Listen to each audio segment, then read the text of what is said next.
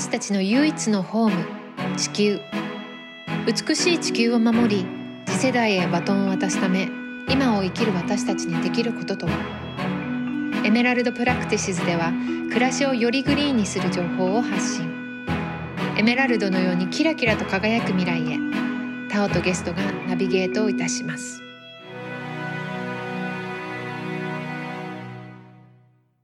えっと、今日はですね、グリーンピースジャパンの石川せりさんをお招きして、海にまつわる私たちが抱える問題についてお話を聞きたいと思っております。せりさん、よろしくお願いします。よろしくお願いします。と前回、あの、むつみさんにプラスチック問題について伺って、はい、むつみさんもグリーンピースジャパンのメンバーなんですけども、グリーンピースってこう、担当がこう分かれてるんですかね？そうなんです。あのグリーンピース、まあ、気候変動を最近は最重要課題として力を入れているところもあるんですけれども、はい、あのそれ以外にも、まあ、海の問題であったり森林伐採の問題であったり、あとは都市交通ですね。ヨーロッパとかだと、まあ、それも気候変動の枠内に入るんですけれども、いかにこう シーオーツー を出さない都市設計にするかというようなチームがあったりですとかしていて、あのそれぞれの問題に担当というのがおります。じゃあ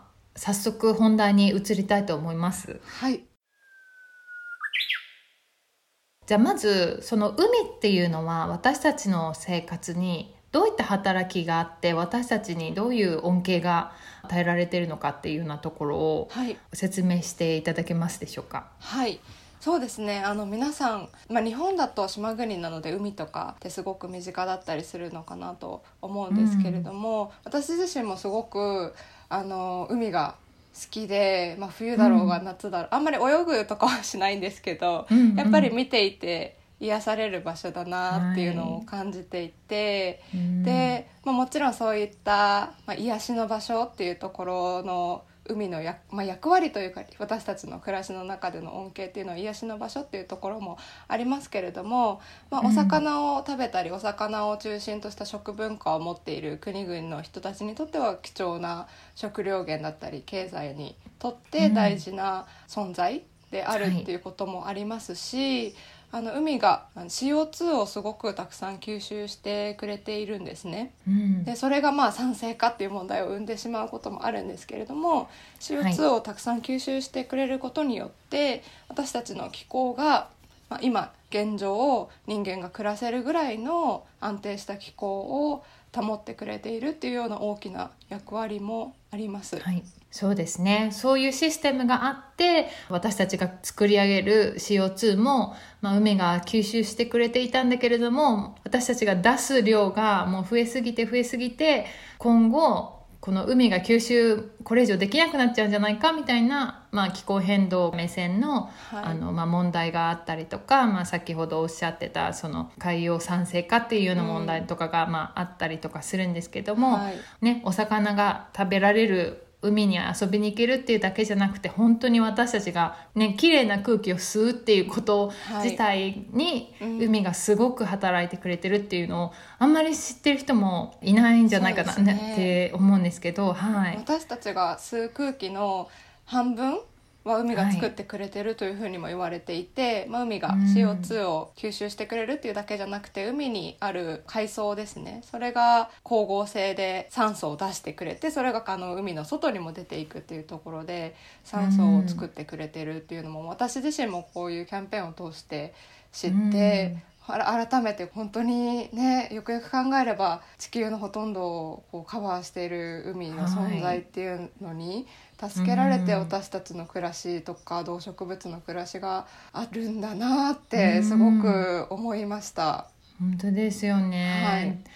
であともう一つ、まあ、皆さんよく多分最近は耳にすると思うんですけど、サンゴ礁が、まあ、減っているっていう問題で、はい、サンゴっていうのがどういうふうに私たちの生活に影響があるのか、ちょっとお聞きしてもいいですか？はい、サンゴ礁の白化っていうのはすごく皆さんもね、あのオーストラリアのグレートバリアリーフとかあの、はい、話聞いてると思うんですけれども、私自身この間プロのダイバーの方の竹本さんっていうダイバーの方がいるんですけれども、竹本さんのお話を聞く機会があって、はい、本当にあの日本も沖縄の本島にはもうサンゴ礁がかなりダメージを受けていて、うん、ちょっと遠くに行かないと綺麗なサンゴ礁が見えない状況ですって、ここの過去にじゅうねんかんですごく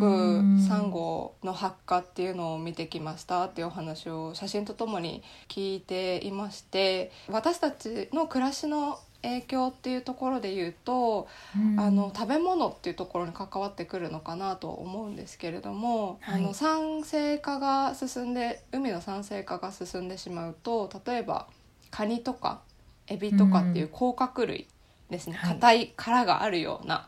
はい、あの海の生き物の殻が溶けてしまうっていうことがあるんですよね、うん、でなのでそういった食にも影響が出てきてしまうということは言えると思います。あとやっぱり小さいお魚たちがその住まいとしてね、サンゴの周りに住んでるの で, で、ね、まあ、サンゴが住めないような彼らにとってそのお家となるサンゴが白化してしまってダメージを受けてしまうと、やっぱりそれだけの生き物がまあ、住めなくなる、十分な食べ物が得られなくなるっていうと、そこからやっぱりすごくいろんなエコシステムの循環が崩れてしまって、うん、結果私たちの、まあ、フードチェーンにも影響があるっていうようなことを言われていますよね。はい、こうなかなかやっぱりダイバーさんとか以外ね、サンゴを間近でこう日常的に観察できるなんていうことはないから、うん、白化が進んでるとかっていうのも聞いただけじゃピンとこないけども、気候変動の中でも割とよく取り上げられる大きな問題ですよね。うん、なので海の問題に関心のある方々って、うん、本当にやっぱり海に直接直接接してる方っていうのも結構いらっしゃって、はい、ダイバープロではなくてもダイビングが好きな方でしたり、サーフィンをされている方だったり、マリンスポーツをしている方々が気候変動への影響っていうのを、海への影響っていうのをすごく気にかけていて、まあ、ビーチクリーンを積極的に参加されてたり、あのダイバーでこう潜りながらゴミ拾ってますっていう方がいたりして、はい、やっぱりそういう日々こう接している方だとより身近な問題なんだろうなというのは思うんですけれども、みんな、みんながみんなこうね、潜る趣味を持っているわけではないので、そうするとなかなか海の問題っていうのか、海の中で起きてる問題っていうのは見えてこないっていう現実があるのかなと思いますね。その魚が実際にすごく減ってるっていうのも、あの数として出てるんですよね。えっと、そうですね、過剰漁業って呼ばれていたり、まあ、工業型漁業って言われている、まあ、とに、とにかくもう取りすぎている状況が続いていて、漁業においては今 きゅうじゅっパーセント が取られすぎの状態っていう風に言われています。乱獲ってやつですよね。そうですね、乱獲っていうものと、あと混獲っていうのも。混獲ってどういう字書くんですか？混ざるっていう字に書くはあの乱獲と同じなんですけれども、はい、取るっていう、はい、そうですね、狙ったこう魚だけじゃなくて、とにかくこう全て大きな網で取ってしまうので、狙った魚以外も引っかかってしまって、はい、それによってこう影響を受けているあの生物っていうのがウミガメだったりするんですけれども、こうまとめて取ってしまって、ネットがこう絡まってしまい、あの息ができなくてあの溺れてしまっているっていうこともあります。うん、セリさんがあのやってくださってたその海のキャンペーンで、そのウミガメがいかに重要かっていうお話があったと思うんですけど、はいはい、そうですね、ウミガメの存在っていうのはもちろんまあ生態系の中であのなくてはならない、まあ、どの生物もなくてはならないっていう点がありますけれども、うん、例えば、はい、あのウミガメが卵を砂浜に産むじゃないですか、はい、でその時にこう卵から出る栄養素が砂浜の浸食を防いでくれるっていうような役割があるそうで、初めて聞きました。そうなんですよ、私もあの本当に、まあ、グリーンピースのいいところというか、キャンペーンをこう関われるのでいいところって本当にそういうところで、私自身もね、専門家でグリーンピースに入ってはいないんですけれども、こういったキャンペーンを通してこう自然のエコシステムがどう働いているかとか、それに対する人間の影響だったりっていうのを本当に知れるっていうのはとても貴重だなって思いながらやっているので、私もまだまだ勉強中ではあるんですけれども、そういったあの砂浜の浸食を防ぐっていうことだけじゃなくて、あの先ほども話した海の底に生えている草、まあ、海の海藻っていうのを食べるウミガメがいるんですけれども、それってきちんとこう野放しの状態で増え、増えっぱなしとかではなくて、きちんと適切な量が食べられているっていうことで、草の量がコントロールされて シーオーツー を吸収してくれるっていうような役割もあります。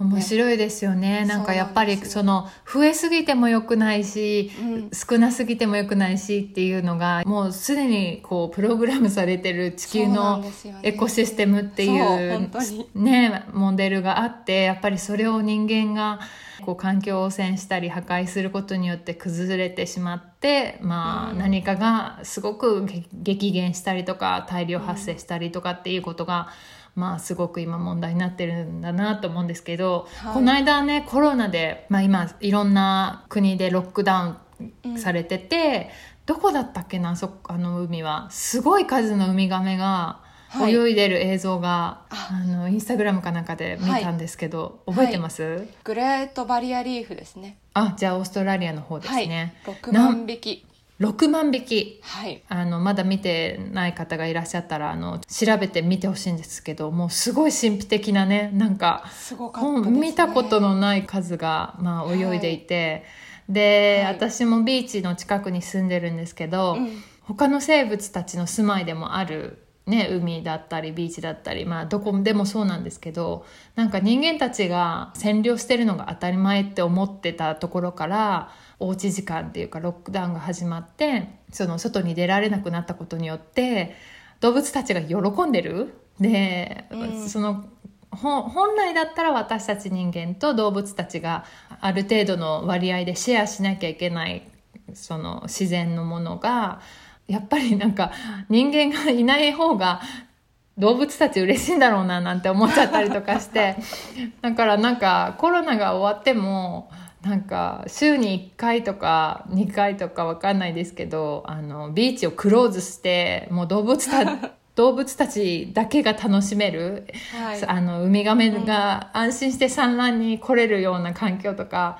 作れないかなと思ってたんですけど、グリーンピースさんがその、うん、海のさんぶんのいちを保護区域にしようっていう働きをされてるんですよね、はい、今。そうなんですよ、うん、そう本当に今おっしゃっていただいたように、はい、もうこの今話してたそのカメなんですけれども、うん、あのグレートバリアリーフに集まったろくまんびきのカメで、この種類がアオウミガメっていう種類なんですね、うん、はい、そういったウミガメななしゅるいいるんですけれども、そのうちのろくしゅるいがすでにもう絶滅危機、危惧種というふうに言われているぐらい、やはりこう海を巡るこう海洋生態系への影響っていうのが、まあ、ものすごくって、でグリーンピースの今おっしゃっていただいたさんぶんのいちを保護区にするっていうキャンペーンは、海がきちんと休める時間を保護区にして、まあ、人間の手が入らないエリアを、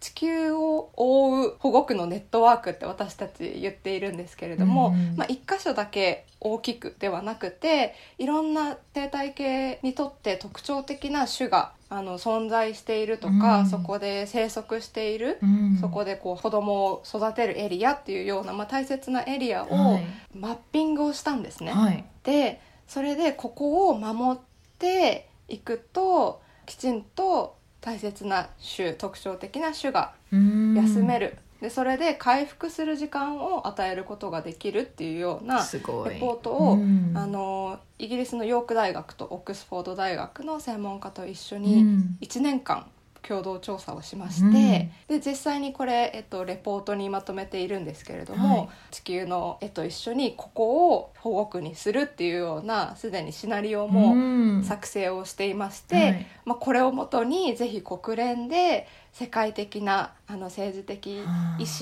を持ってで海をきちんと守って、人間の暮らしも動植物の暮らしも地球の未来もきちんと守っていきましょうというような、うーん、あのキャンペーンを昨年から始めています。うん、どうですかね、反応は日本だけじゃなく。そうですね、はい、あのすでにあの世界でさんびゃくまんにん、日本も含めてさんびゃくまんにんの人々が賛同してくれているっていうこともとても大きな力になりますし、うんうん、現在あの国連への働きかけも続けているんですけれども、うんまあ、各国政府ですね、国連に行く各国政府に働きかけていて、はい、つい最近にじゅういっかこくがこのにせんさんじゅうねんまでに海のさんぶんのいち以上を保護区にするっていうプランに賛同してくれているっていう。素晴らしい。そうなんです。ちなみに日本もちゃんと入ってるんでしょうか、そのにじゅういっかこくは。日本は入ってないんですね残念ながら日本しっかりその署名がちょっと足りないとかっていうことなんですかね。そうですね、あの署名は、うん、あの今いちまんごせんにんほどの方が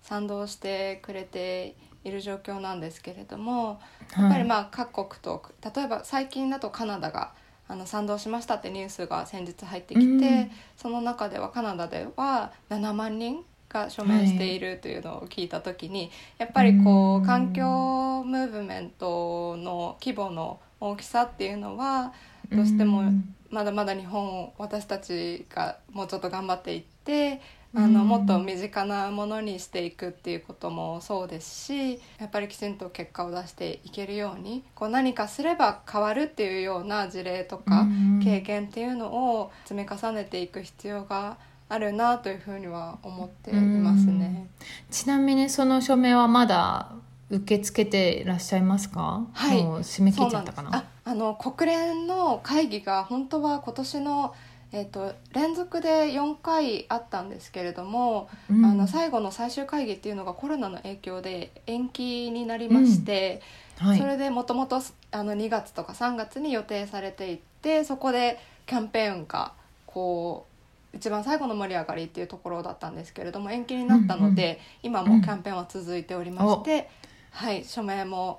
続いておりますので、ウミガメ一家とかで Google 検索していただくと、うんうん、今回ウミガメに焦点を当てたアニメーションも見られますし、そこから、うん、あの署名の方も行っていただけるので、うん、一度見ていただいてできる、簡単にできますので、はいうん、そう私も本当にこの環境問題やり始めたりアニマルライツやもやってるんですけど、そういうのやり始めるまで署名ってすごくなんだろうな難しく考えてたんですけど、うん、今本当にデジタルで ね, そうですね名前と、まあまあ、E メールだったりとか、はい、住所だったりとかその時々によって違うと思うんですけど、ちょっとこう入力するだけですぐ参加できるので、本当に海好きだなとか海きれいでいてほしいなって今聞いてて思ってくださった方はぜひ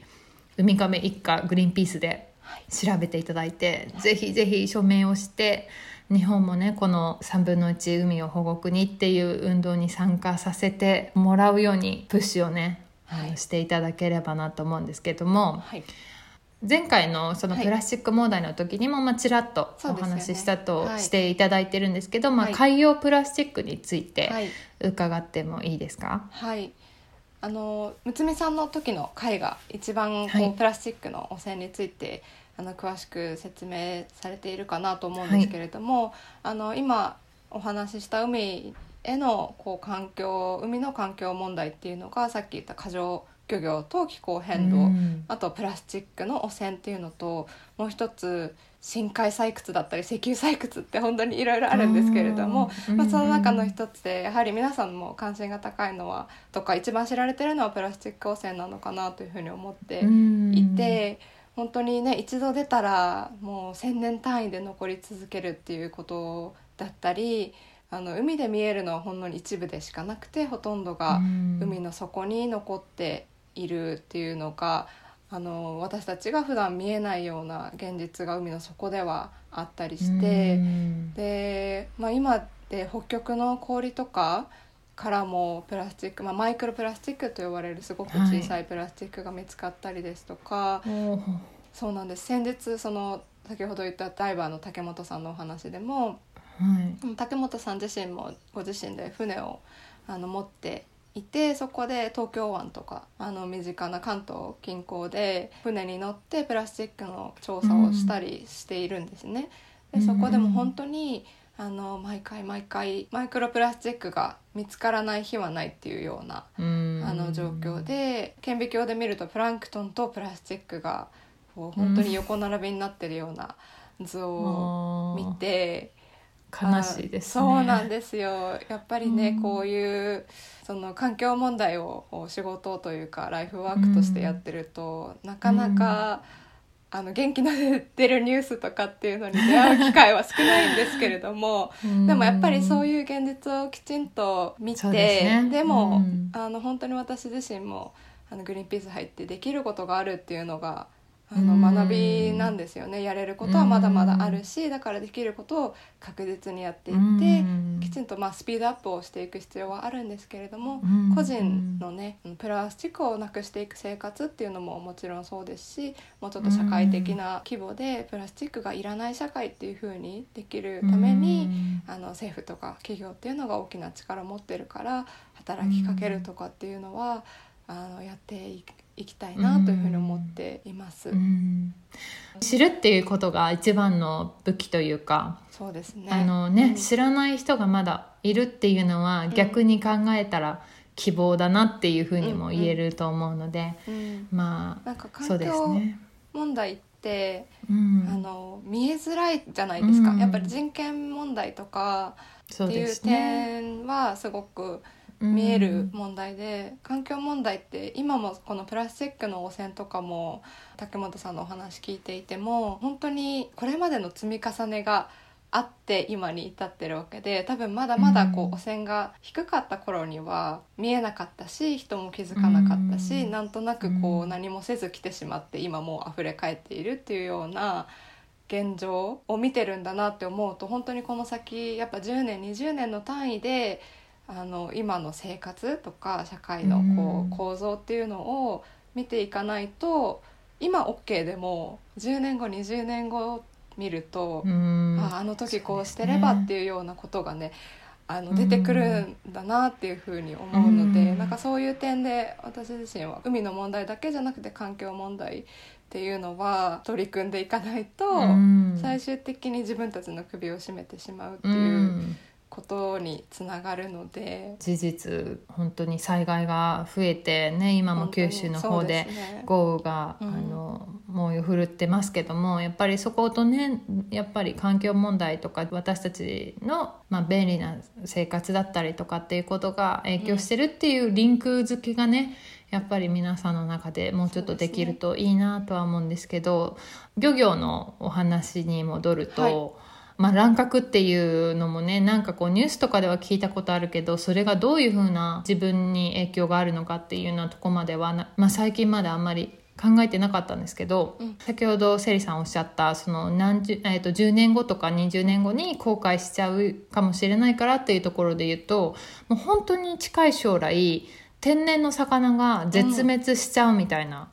風に言われてますよね、うん、はい、はい、そうですね、まあ、本当に取りすぎの状態が続いているっていう点で、うん、もう個体数っていうのが特に、まあ、ウミガメとかもそうですし、あの、まあ、海鳥もそうなんですね、うん、今回のキャンペーンでも言われて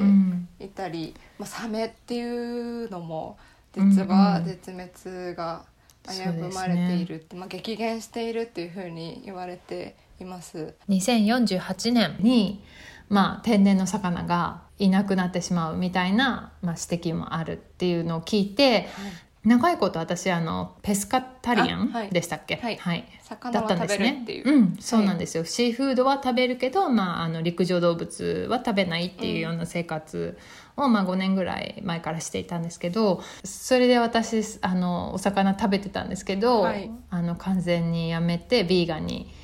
なろうって、うんっていう決意をしたんですね。すごいお魚、うん、シーフード大好きだったんですけど、はい、ね、完全にみんなが魚を食べなくなるような生活を進めるっていうわけには、うん、あのいかないと思うんですけど、やっぱりね、十分に食卓にそういう今まで日本人たちが食文化として食べてきたシーフードたちが並ぶことができるように、うんうん、意識していかなきゃいけない問題なのかなと思うんですけど、あとその漁業で使われる網がすごく、まあ、海の汚染というか、いろんな動物を傷つけたりとか、まあ、プラスチックというかその土に帰らないものとして、はい、まあ、海を汚染してるっていうような話も聞いたんですけど、はい、あのグリーンピースもそういった、うん、あの今回の海のキャンペーンで、実は海って私たちが今言ってるところって公の海って書いて公海と呼ばれる場所なんですね、うんうん、でそこっていうのはもうこれまで、はい、あの自由に行き来ができたり、あんまりこう、うん、きちんと守る手立てが国際レベルでなかったんですね。で、はい、それで、まあ、特にこう一般の人が行くようなところでもなく、まあ、と, とにかく遠いところにある海なので、うん、一般の人が行くようなところではないので、はい、もうちょっと人々の暮らしにそういった航海での美しさを伝えるっていうので、うんうん、南極から北極を縦断する船旅っていうのに昨年出まして、うんうん、でその中でいろんなこうウミガメの生態系を調査したり、北極の気候変動の影響を調査したりっていうのもやっていた中で、そういったこう網が海の中に残っていて、うん、こうどういう影響を出しているかっていうレポートは出しています、うん、ゴーストギアっていう風に呼ばれて、英語のレポートでしかないんですけれども、うん、海に残されたネット、航空業のネットがどのような影響を出しているかっていうようなこともまとめています。あれってその漁師さんたちが捨ててるっていうことなんですかね、それともなんかこうちぎれちゃった破片がこう漂ってるみたいな、どういうふうに捉えたらいいのかなって思ってたんですけど。英語で abandoned ってあるので、で abandoned, lost or discarded なので、こう、まあ、いろんなケースがあるってことですよね。捨ててるっていうパターンもどうやらあるようですが、網にね、その、まあ、ウミガメをはじめとしてこういろんな哺乳類の動物なんかもね、クジラだったりとか、まあ、サメだったり、サメは哺乳類じゃないですけど、はい、そういう大きな魚とかもね絡んで、まあ、命を落としてしまったりとかっていう、うん、そういう写真をね見たことある方も多いかなと思うんですけど、はい、なんかやっぱり自分が美味しいお魚を食べたいがために他のそういう、ね、動物たちが傷ついてるって思うと、ちょっとこう罪悪感が湧いてしまいますよ ね, すねいくつかそのレポートの中に数字が あ, のあったんですけれども、うん、毎年約ろくじゅうよんまんトンのそういった漁網が捨てられているっていうことで、はい、それが今海の中にあるプラスチックゴミの じゅっパーセント にも至っていて、うん、あの今タオさんがおっしゃってたように、ウミガメとかがさんびゃくひきのウミガメがにせんじゅうはちねんにはそういった漁網に引っかかってこう死んでしまったっていうようなこととかも、あのその今言ったゴーストギアっていうレポートにはまとまっていますね。やっぱり、まあ、動物の福祉っていう点もアニマルライツっていう点もすごく私自身も共感して、なんか人間がね、こう環境とか生態系がこう機能しているから私たちが生きられていて、私たちはそれがなしでは生きられない存在ではあるんですけれども、あの生態系のトップに立っているようなあの振る舞いをこれまでずっとしてきて、その結果、ね、こういった状況に陥って最終的にはあの食べれなくなるとかっていうことに結局つながっちゃうので、やっぱり今が良ければいいっていうわけではないなって思いますし、なんかこうチリのサーモンとかって日本ですごく有名だったりするじゃないですか、うん、サーモンといえばチリっていうので、うん、でもなんか私もあの詳しくはわからないんですけれども、まあ、チリの養殖のサーモンの一番の輸出先っていうのが日本だそうで。ああ、そうなんですね。そうなんですよ。で、養殖をするときに化学物質をあの、うん、やっぱ太らせるっていうので大量に使って、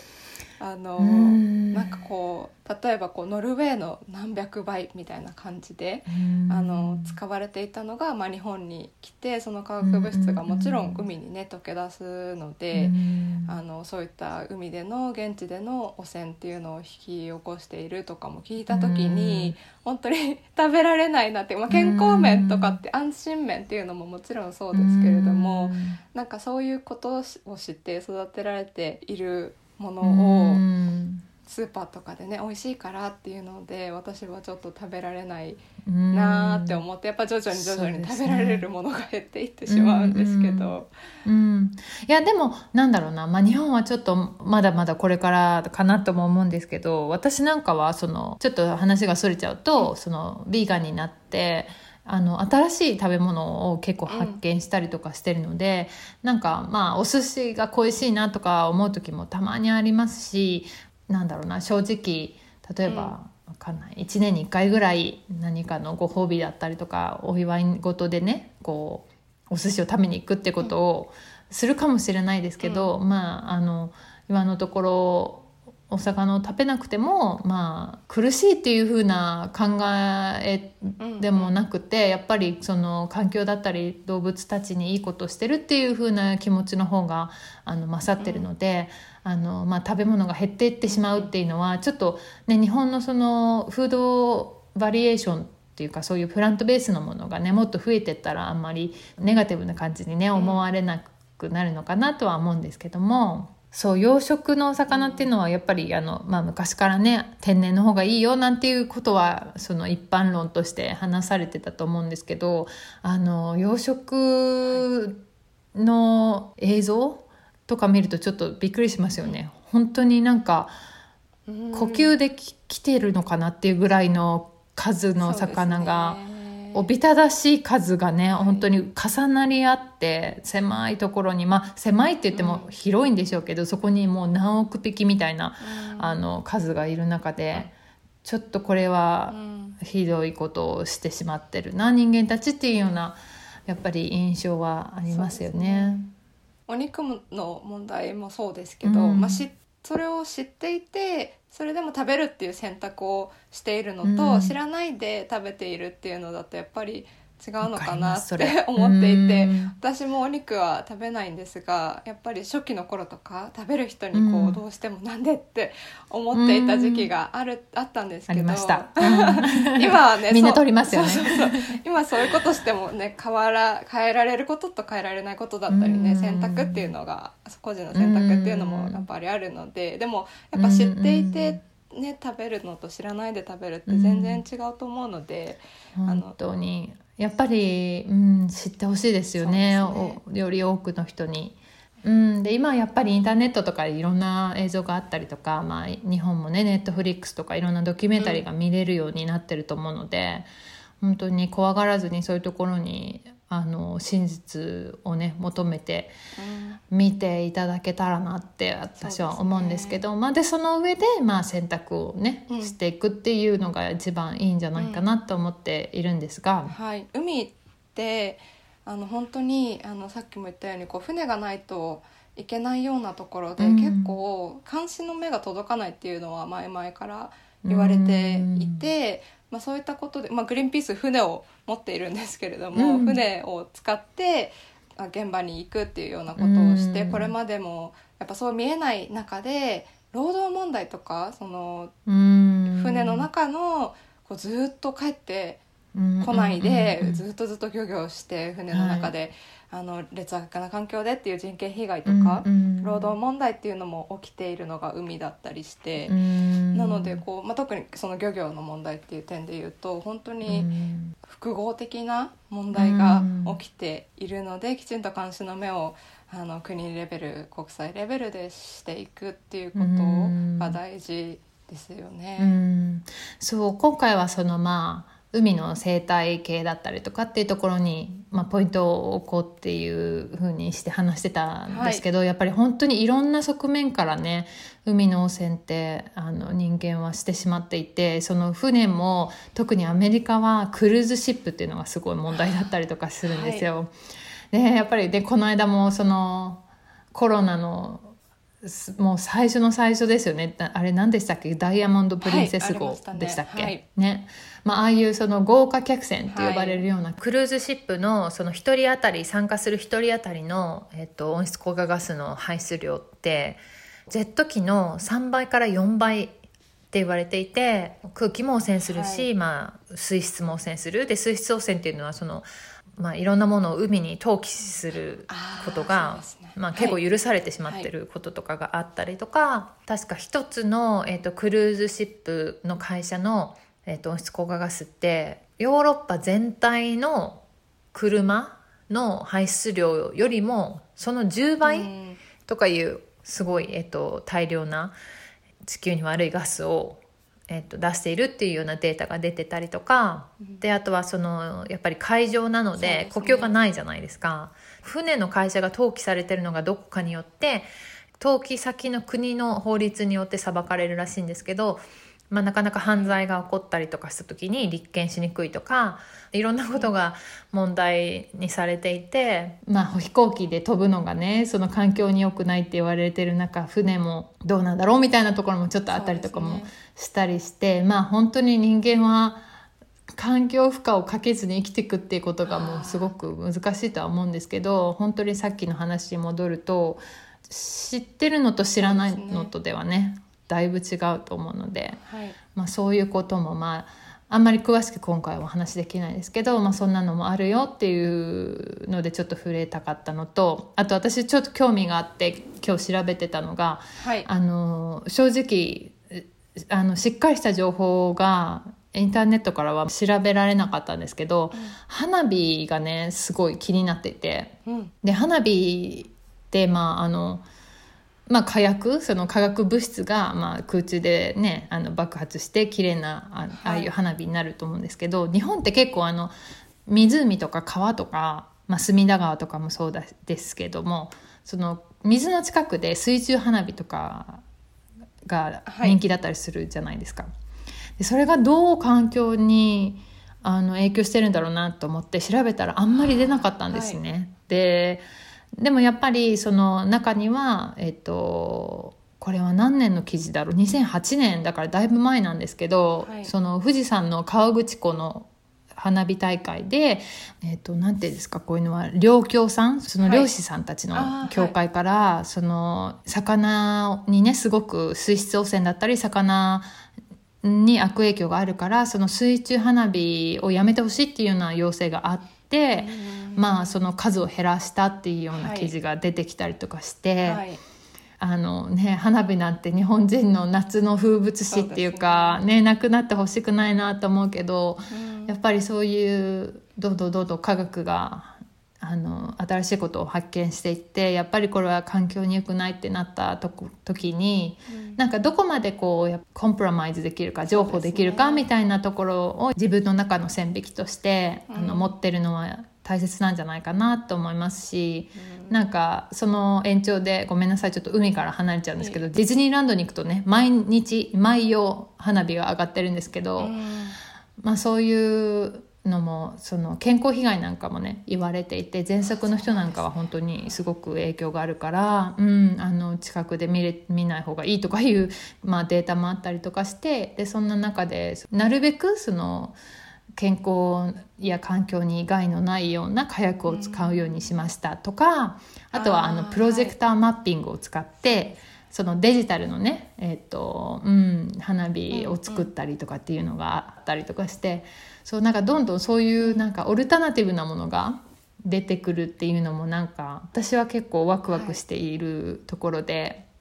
はい、うん、だからなんか海問題も最初はちょっとえー、そんななんかいろんな風物詩とか食べ物とかいろんなものが手に入らなくなったりとか身近にねこう楽しめなくなっちゃうっていうのが残念だなって思う人もいるかもしれないけど、多分結構速いスピードでいろんなものが環境にいいオルタナティブ、うん、そして私たちもより楽しめるようなオルタナティブなものが出てきたりとかすると思うので、ちょっと私は楽観的にというか楽しみに希望を持ってその辺も見ていたりするんですが、今その花火の懸念っていうのを聞いて、うん、もしかしたらその音、はい、音のこともあるのかなと思ったんですけど、うんうん、そうそう、そうなんですよ。それで、うん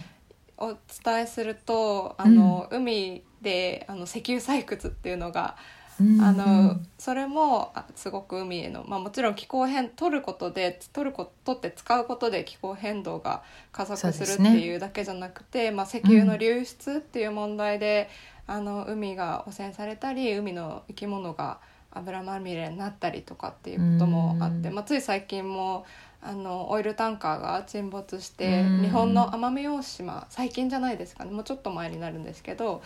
えじゅうはちねんの、あの年明けぐらいにオイルタンカーが事故が起きて、はい、奄美大島とかに日本の奄美大島にも油の よ,、うん、ようなものが流れ着いたっていうことがあって、うん、すごくそちらにメディアの関心もあったりして、はい、あの実際スタッフグリーンピースジャパンの、まあ、日本のジャパンのスタッフも行ってこう影響がどうなのかっていうのを調べたりはしたんですね、うん、でそういったまあ流出事故があるっていうこともそうですし、あとその石油採掘をするときにあの爆破とか、まあ、ドリルであのこう掘る時の振動で、うん、あの音とかでコミュニケーションをとっているクジラとかその生き物の聴覚に影響が出るっていうようなことも言われています。うん、なるほど。そうなんです。それって結構私も知らなかったので、あれですよね、なんか帰ってこれなくなっちゃうとかいう話聞いたことあります。つい最近出した YouTube でもあの、うん、オンライン冒険 in 南極っていうタイトルで出したんですけど、南極 の,、うん、あの冒険を疑似体験できるような YouTube ビデオを出した時に、はい、あのクジラの調査を生態系調査をした時に、うん、あのクジラの音を聞けるビデオいっぽんあって、こう水中にマイクを入れてクジラがどういう音を出してるかっていうのを聞けたんですけど、本当にこうなんていうの、神秘的で、うん、なんかこうね、あんまりふ私自身クジラなんて見たことないので、うん、あの全然想像もつかなかったけど、すごいキーキー言っていて、うん、でこうやって音でコミュニケーションを取ってるんだっていうのを、うん実感した時に、あのこういうね採掘で聴覚がっていう話を聞いたりして、なんかねこう石油が取って燃やされるとかっていうシンプルな問題だけじゃなくって、本当にそうですよね。いろんな角度から影響が悪影響が出ちゃってますよね。そうですね。なのでそういった石油採掘の問題もあったり、あとは今回のキャンペーンでも出るんですけど、深海採掘っていうのも実は進んでいて、はい、深海にある鉱物資源を、まあ、どこがいち早く、どの企業がとかどの国がいち早く取って使っていくかみたいな、あの話なんですね。で深海ってまだ月よりあの月面より分かっていないことが多いっていうような言われるぐらい、すごく未知に溢れたエリアだったり、はい、そこでしか暮らしていないこう生物っていうのがいるんですけれども、うんまあ、鉱物だけじゃなくて生物資源って言われている、うん、あの そ, そこに暮らしている生物を使った何かっていうのを今企業があの採掘させてくださいっていうようなあの許可を求めている最中で、うん、なるほど。そうなんですよ。そういったこととかもあってでまあ、なのでこういった海洋保護区ができることで、そういうような活動は制限が出ますので、あの今まだこう手をつけられていないところをそのまま手つかずで守っていくことができるっていうようなこともありますね。私たちにどんなことができるんでしょうか。はい、あのまずさもう何度も何度も言ってる署名っていう、いろんなグリーンピースだけじゃないですけど、うん、いろんな署名が本当にあるので、これまでもあの企業を変えることにつながったりっていうことにもなっていますので、署名でこう参加するっていうのもそうですし、あのご自身がもうプラスチックを減らす暮らしをされているっていう方はどういうふうに減らしてるとか、あのこういうふうにできるよっていうのをやっぱ、ま、周りに自分自身だけじゃなくて周りに伝えていくことで、うん、あの増やす人を増やしていくっていうこともあります。うん、はい、はい、で自然エネルギー、まあ、石油採掘とかっていうのはあの気候変動をまず悪化させないっていう点で自然エネルギーを求めていくためにこう各国のマーチとか各地のマーチに行ったり、あのそういったキャンペーンを応援したりっていうことも本当にいろいろね、はい、できるお魚を食べる数を減らすとかっていうのもできることの一つなので、うん、もうあのそういうところからちょっとやってみると、うん、本当になんか一つのあの新しいことを習慣化できるだけで、うん、本当にこう簡単になんか難しいと思ってたことが簡単になったりっていうのが、うんうんうん、私, 私自身も感じるので、あの試してみてちょっと習慣化するっっていう風な、はい、こう自分のルーティンにお魚を減らす、お肉を減らすとか、うん、あの石油プラスチックをなくす暮らしをあの自分の日常生活に取り入れるっていうことで変えられることがたくさんあると思います、うん、今月はにじゅうさんにちが、ね、海の日だったので、今後も綺麗な海に囲まれて暮らせるように、ね、そういう小さなところから私たちにできることを、ね、皆さんでやっていただけたらなと思っております、はい、あとしちがつはプラスチックフリージュライっていう言われていて、ね、はいはい、世界中でいろんな投稿があのヒントとか出てると思うので、うん、そういうのを見てみるのも楽しいかもしれません、うん、そうですね、はい、あのちょっとずれちゃうんですけど、先日の、はい、あのむつみさんと の,、うん、あのポッドキャストを聞いてグリーンピースにボランティア登録をしてくれたっていう方がいらっしゃったそうでありがとうございます。そうなんですよ、嬉しいですね。そういう形でもやっぱり少しずつ一歩ずつとか一人一人増えていくっていうようなことがとても嬉しいですし、そうですね、ちょっと毎回グリーンピースの方にお話を聞くために一人でも二人でも入ってくれる人がいると嬉しいなと思うんですけどまあもちろんセリさんも海洋研究家とかね、そういう専門家でもないけども、うん、ヨーク大学とかオックスフォード大学っていうすごく著名で、はい、あの権威のある大学の研究者さんたちからの情報をもとにこういう働きかけができたりとかって、ね、個人じゃ絶対できないことだし、そうですね、すごくやりがいあるんじゃないかなって今聞いてて思ったので、はい、はい、ではセリさんありがとうございました。ありがとうございました、はい、えっと、皆さんしつこいですけど署名よろしくお願いしますよろしくお願いします、はい、じゃあ今回はこの辺で失礼いたします。エメラルドプラクティシズでは Twitter や Instagram などでも随時情報をアップしているので、そちらのフォローもよろしくお願いいたします。それではまた次回。監修協力は小野リリアン、音楽はジェームス・マレンがお届けいたしました。